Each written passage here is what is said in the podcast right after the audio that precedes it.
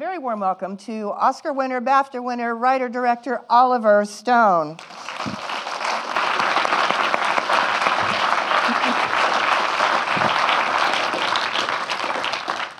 Welcome back to London. Thank you. And congratulations on um, what I've, I found a very gripping and, and moving political, dramatic thriller and character study. And I have to say, uh, in all honesty, I know a lot of people here, uh, as well as I did, admired um, the documentary Citizenfour, but I never have really felt that I had a handle on who, who he was, why he did what he did, and all of that. Tell me something. You've, um, I mean, you've got a very bold and epic body of work dealing with controversial figures and, and provocative subjects, but what was it in particular that you found compelling and particularly cinematic or potentially cinematic in Edward's story? Well, uh, two thoughts. I mean, quickly. One would be yes, this documentary was a slice of his life it's very in the present tense uh, for five, six days in Hong Kong. But uh, I think uh, at a deeper level, it was about what were those nine years like? Why did he do this? Who was he talking to? What kind of person? And also, you know, to be honest, 2013 came and went. It was quite shocking. But it, I always felt like the story went. And, and Snowden's worst fear was that uh, the people uh, of uh, the United States would be indifferent, apathetic, uh, which was the word he used. And I have to say, I think that's true. I don't think most people understood in the American society and what the depth, the depth and breadth of what he was had achieved and revealed. I mean, you have to interpret the story as a journalist. He gave the story to the journalists, as you know, and he said, "You do with it, be responsible. You do with it as you will." And they have not released that much yet. They, it, what was released was important, but uh, the estimate is that there's a lot more. Uh, and I'm not so sure it's understandable what PRISM was, what the Verizon tap was, what the, uh, the uh, outward uh, uh, boundless informant was, and, the, and it's very tough to understand. I, by taking him through the steps of the film as a young man, wide-eyed, conservative, to the steps one by one, he learns more, he learns more, he learns about not only uh, surveillance, mass surveillance, but he learns about data mining and about the, the, the power of the drone mapping, uh, where we can kill anybody anywhere. And he also very ominously learns about cyber warfare. It's, it comes up twice in the, in the film. Uh, so, uh, and it is in 1984, beyond any conception of what George Orwell, who was a brilliant writer, I think if he turned up in England today, he would be, uh, he'd be quite shocked that they're so good at this. But this is a massive, massive deployment, development and deployment of American uh, intelligence uh, surveillance on a level never dreamed about by the Stasi or by the Nazis or anybody. And it's very dangerous, not just in terms of your iPhone or your laptop and so forth, because they don't frankly care that much about your personal story, but you're being gathered into a data mining complex that is enormous it's not about terrorism as it says in the film. And this is the point Snowden made. Sometimes it's not understood. It's not about terrorism. That catches 0.002 people in the world. I mean, it's whatever it is. It's terrorists are not stupid, but it, they tell us it was on the off chance that you might pick up a terrorist if you do everybody. Well, that's silly, and I don't know any, who anybody believes it. You can really catch terrorists the best way with good detective work by doing targeted surveillance mass surveillance makes no sense unless you have another objective in mind. And in the movie, uh, Stone speculates that it's for control, social and economic control of the entire universe, which leads to things like knowledge of other governments, knowledge of corporations, knowledge of everything you can get your hands on that leads ultimately to the regime change of whatever country the United States wants to get out of the system, get into the system. Now, you went to Moscow and you met him more than once, I think. Could you tell us what, what you learned from him or what you got out of him that perhaps helped you to shape the film? Oh, many things. Uh, first of all, it was nine times, and I brought my co writer on the uh, third visit. We started, he was saying things that were precious. I mean, you don't get this from the NSA. James Bamford has written three very interesting books about them, but nobody talks 30,000 people are there. Why does Ed Snowden talk? Uh, and he told us so much uh, during that meetings, the details of his life. I think one of the more interesting aspects that came out, I never saw it in journalism, was the uh, story of Lindsay Mills and what she meant to him. Nine year relationship, you know, it, it was dismissed as a light, uh, as a pole, she was dismissed as a pole dancer and so forth. She was certainly an extrovert. Yeah, she was on, as you know, uh, on uh, Facebook and uh, Instagram and all those things as often as possible. But there was more there than meets the eye. And I think, in the end of the day, she is the only one that he still stays in touch with through those years. She turns up at every, every significant place he served, and she keeps him human, is what I'm trying to say. She keeps him human, mm. which means talking to another person. A lot of these people are very brilliant, they're, but they're amoral. They don't see the conflict. A lot of them have families, or they can't do anything because they don't want to jeopardize their, their careers. Uh, Snowden is a different case. Very I think, regress, uh, uh, what's the word, emotionally repressed. Uh, mm-hmm. Uh, really difficult for him to say anything, do anything. He's a spy, he can't tell her anything.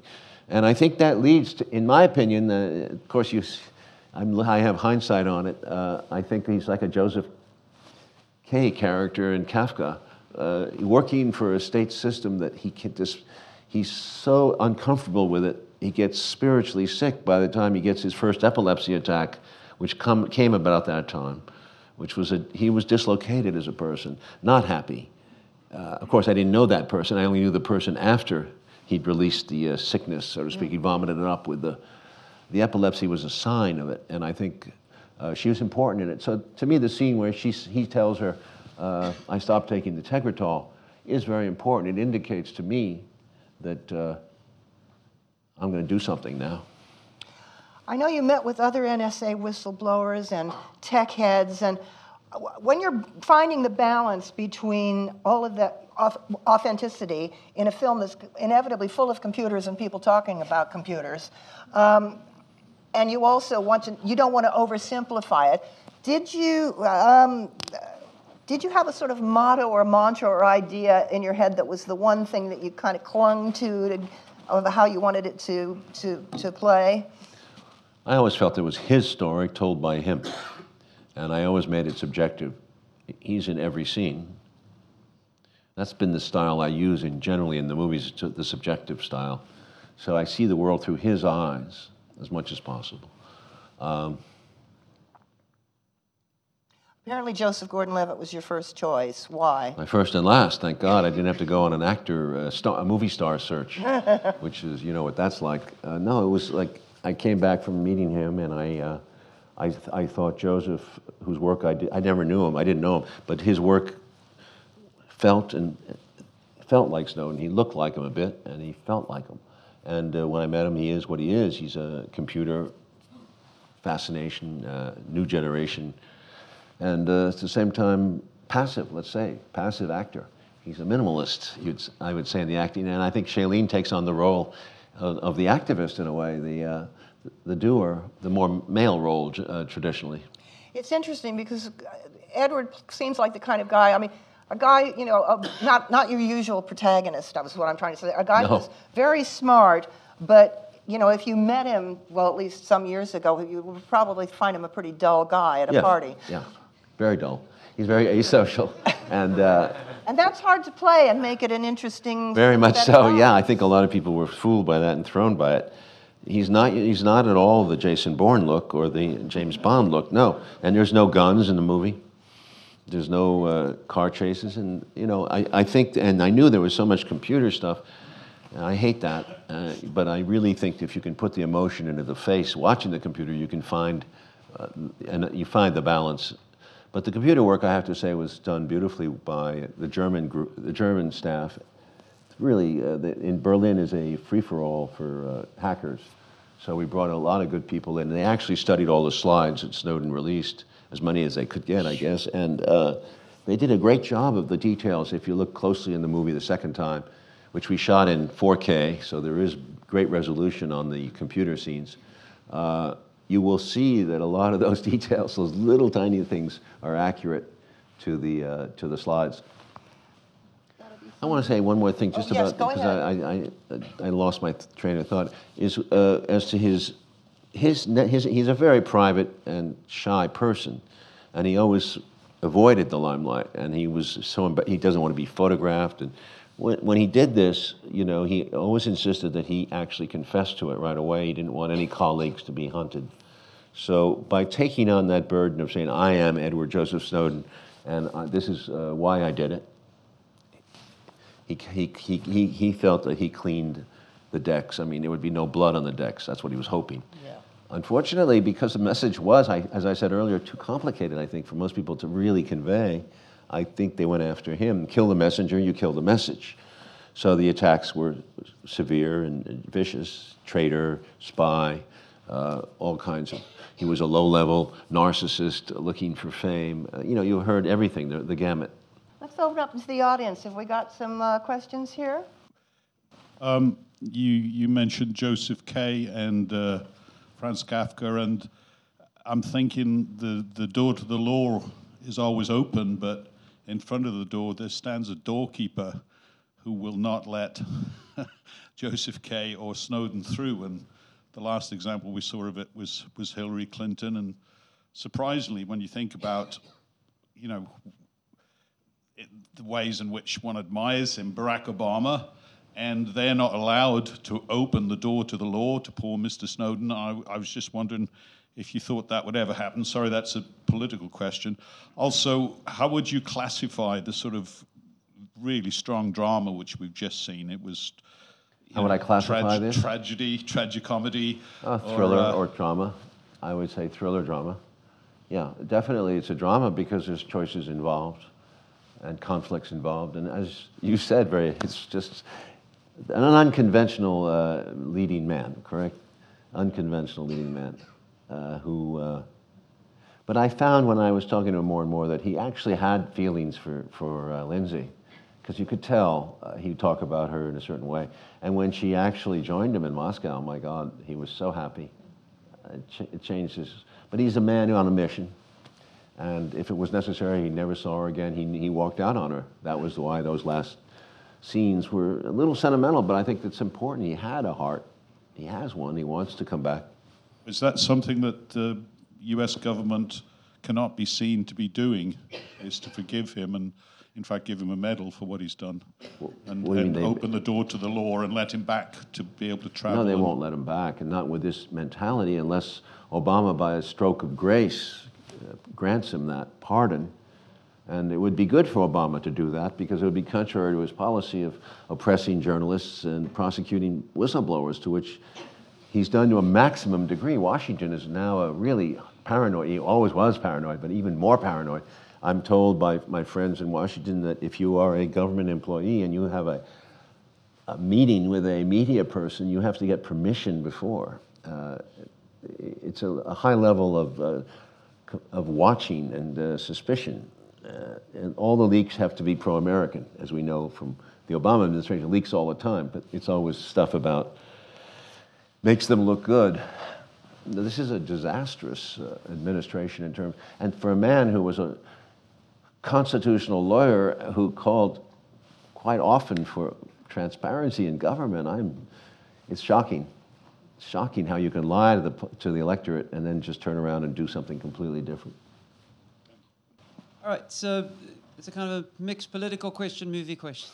So broadly speaking, we're, we're, we're, this is London. We're broadly speaking uh, liberal, open-minded. You know, this type of you, you've won your audience before the movie started in this type of audience. What do you? How do you feel this movie would play in what they call sometimes the flyover states or the square states, or I suppose we should now call the Donald Trump states?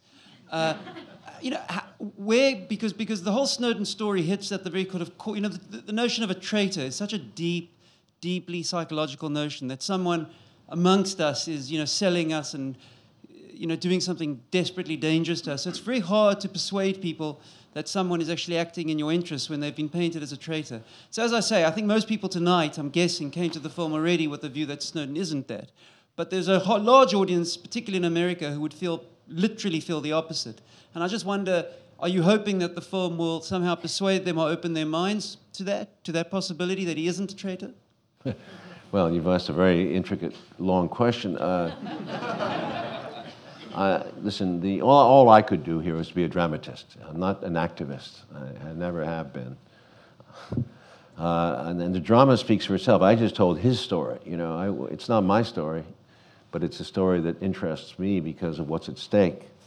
Uh, the, uh, the American uh, people, are, uh, except for a, a minority, are, are not interested in people who give away secrets. I think the American categorization of him has stuck.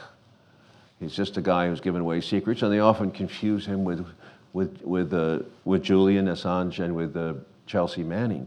They, you know, a lot of people have said they don't know the difference. Uh, so, you know, anybody who gives away secrets is immediately suspected as, would, as is a whistleblower for that matter. The guy in the tobacco company that was featured in the movie The Insider had a hard time. Every whistleblower has a hard time. It's funny that way.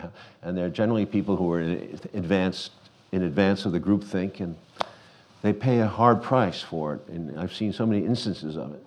Uh, the uh, British state is a whole other state, man. They, they're, uh, it's a strange world in Britain. Uh, you accept the sovereignty of the individual comes first in America, used to come first. That's, and you know, we revolted against the British because we didn't like them running around our houses, invading them, taking our papers, or uh, owning us in that sense as a colonial country. And uh, search and seizure, it was the reason to, it was to keep the British soldiers out of our quarters.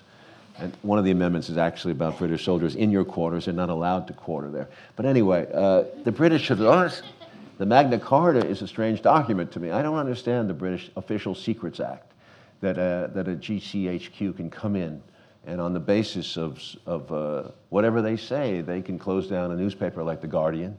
That was one of the issues in the film. And it, and it played out in Britain, as you know. They made The Guardian people smash their own computers. The secrets were taken out of England and given to the New York office. Uh, so uh, British law is, is uh, very much in, intrusive surveillance. Uh, I don't know what rights, I don't know the law, I don't know what rights uh, an individual has, but all, it, you know, it's a simple argument. To me, it's the difference between mass surveillance and targeted surveillance, and Snowden raises it several times in the movie. Targeted surveillance, I'll go with. Most of us will go with because it makes sense. It really catches bad guys, or should. Often, you know, when all these terrorist acts break out after 2001, even before it, you get the background, and he, has been logged somewhere. He's on a profile check. Most of these people get known, but they don't connect the dots in time and so forth and so on. I don't know how mass surveillance will do that or help in any way except be what it is a naked grab at, at power. Power, and basically, I feel like a suspect in my country. Everyone is. Every one of us is a suspect. This is a very strange uh, time, a twist. A twist. It's, it's basically about people with technology, bureaucrats getting more and more power and realizing that they could take it. How do you get a film like this financed? And secondly, how much have you changed your life? A little louder. Uh, how did you get this film financed? And have you changed your life? Have you stopped posting so many pictures on Facebook how, of yourself? How have I have changed you my become life? more paranoid? Is I think the question. have you put masking yeah. tape on your computer? Well, I think they, they say I was born paranoid, but uh, yeah, I've become more aware, certainly and I done, I've done all the above. And, and, and, it, and, you have to reach that decision. I mean, I've had a pretty, I've pretty much embarrassed myself in public quite a bit, so I'm not as, uh, you know, I, am not as uptight about it because I'm sure they know a lot about me if they want to. And uh, financing the film? Hmm? Financing of the film was it difficult? That was very difficult, painful film to make. Not only to to get your head around the entire script, which is complicated. I think we ended up throwing 50% of our research out the window. Just couldn't handle that thickness of complexity in a film. And uh, we got it done through, uh, every American studio turned it down, every major. It was very disturbing. The corporations behind them did not anything want anything to do with Snowden, which is a problem when you get corporations in this business that are so so big, uh, they're not going to take this uh, responsibility on, and they don't want it. They want to have TV shows and a comfort a comfort economy. Uh, we ended up uh, getting financed out of uh, France and Germany, primarily, and European sales. England did not participate, did not, was not interested in the film, and frankly, all the major English distributors from the States refused it, of course. But on the independent British level, nobody was interested, which was depressing to me. And about 10 days ago, uh, finally, an independent distributor, a fine one, stepped up, uh, Vertigo, and that's why I'm here tonight. Uh, although I started with, we, we were invited to the London Film Festival, which was, a, and we did that on Saturday night. Jeremy Corbyn came to the red carpet, Yeah. piss off the British, and. Uh, The, the Daily Mail said it was a very red carpet. Yeah. You shook hands with him. But uh, no, I, I Vertigo is uh, taking it on for December, first week of December, December 2, I believe.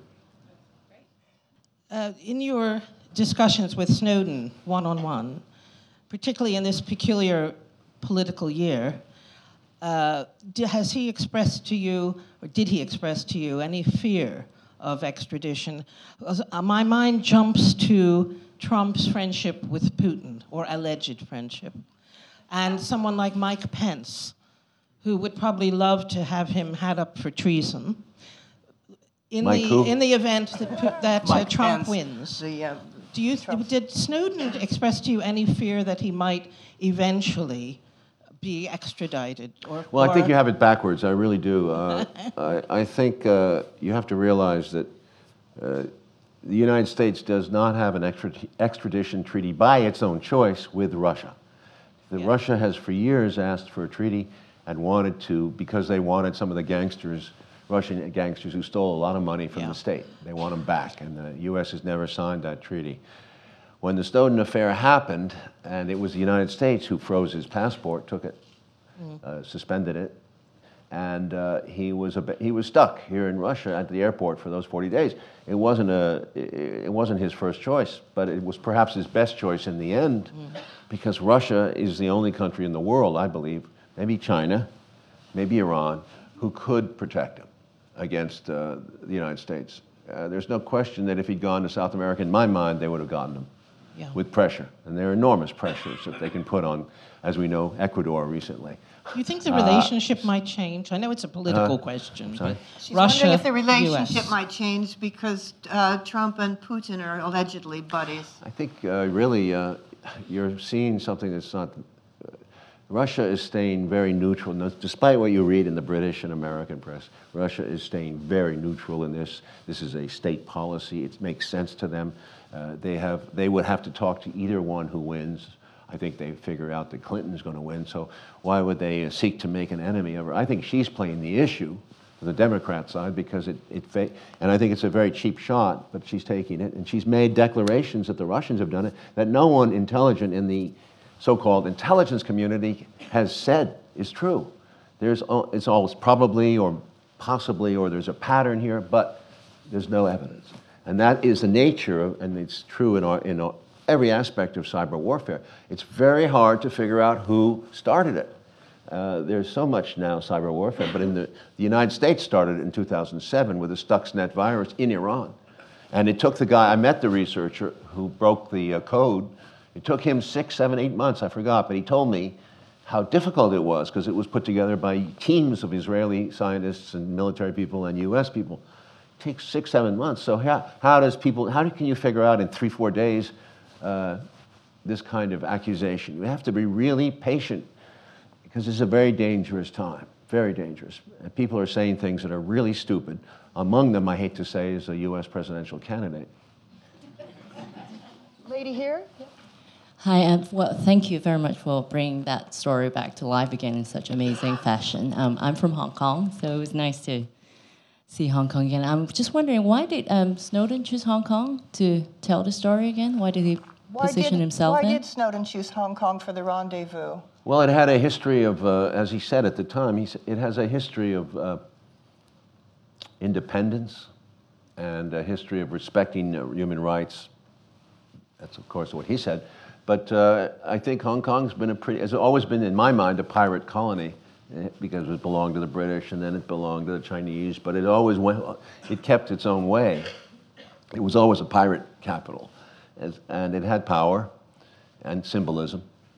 Uh, but I think in the end, uh, I, I met his lawyer, uh, Tibbo, who, who would, uh, he was under pressure there. He, he had to get out. WikiLeaks saved his, helped save him they, uh, they uh, sent the, uh, Sarah Harrison over, and she did a job of, good job of guiding him.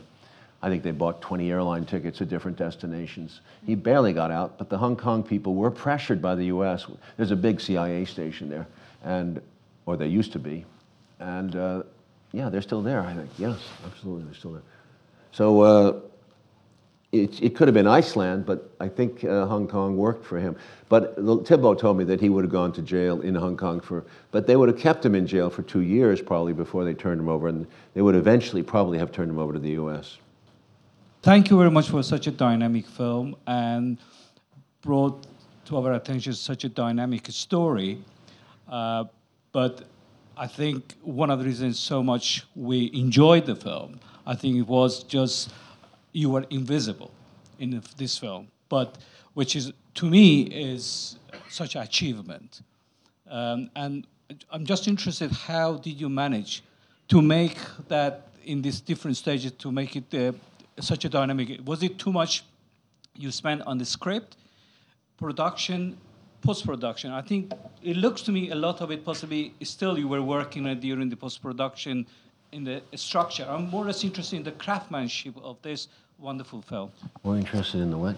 Uh, the craftsmanship of the film and whether you did uh, like a lot in post production still. It was really difficult. I, I, I have to say, it was a tough one because uh, the, the, too much computer work, too much computer talk, and you were dealing with language. But the idea is keep it moving as much as possible, and even if people don't understand, they know more or less what's going on. So, I mean, it, to me, in many ways, was like JFK because that had a lot of arcane information, and you kept going because you knew it was mysterious and there was enough tension to keep going. So uh, you don't have to understand all the dialogue, but you get the idea. And that was one idea, and uh, the other idea was cut, cut, cut. Now we shot more. We were most scared of the Hong Kong scenes because here we have to spend six, seven, seven scenes in a small room. You can imagine uh, my DP, Anthony uh, Dod Mantle, how are we going to make this work with dialogue, dialogue, fucking dialogue? You know, he, you know, DPs don't like too much dialogue. Uh, and uh, it was hard because we were, I had, we were, Kieran Fitzgerald and I were revising the script all the way through. You know, we'd run the lines, run this, we'd figure out ways to say the same things quicker, but sometimes you lose the audience too. It was always difficult uh, that way, and even in the editing, that was extremely uh, rewrite. A lot of rewriting going on, getting it down to two hours. Actually, the film is two hours and six minutes. Uh, it's eight minutes of titles, so it's. But we're very proud of that, getting it to two hours and six minutes. But everything was crucial. I mean, you cannot understand the next stage unless you understand what he learned in the previous stage. So Geneva does build to, uh, to uh, uh, Japan. Japan builds to uh, back to Baltimore, Washington, and that builds to Hawaii with the epilepsy. In a, in a rave review in the New York Times, the writer said it was, it was so great to see that you remain an old school humanist and a poet of flesh and blood. I thought that was a great line, and I so say we all. And thank you for a very you. exciting political drama. Thank you for your insight.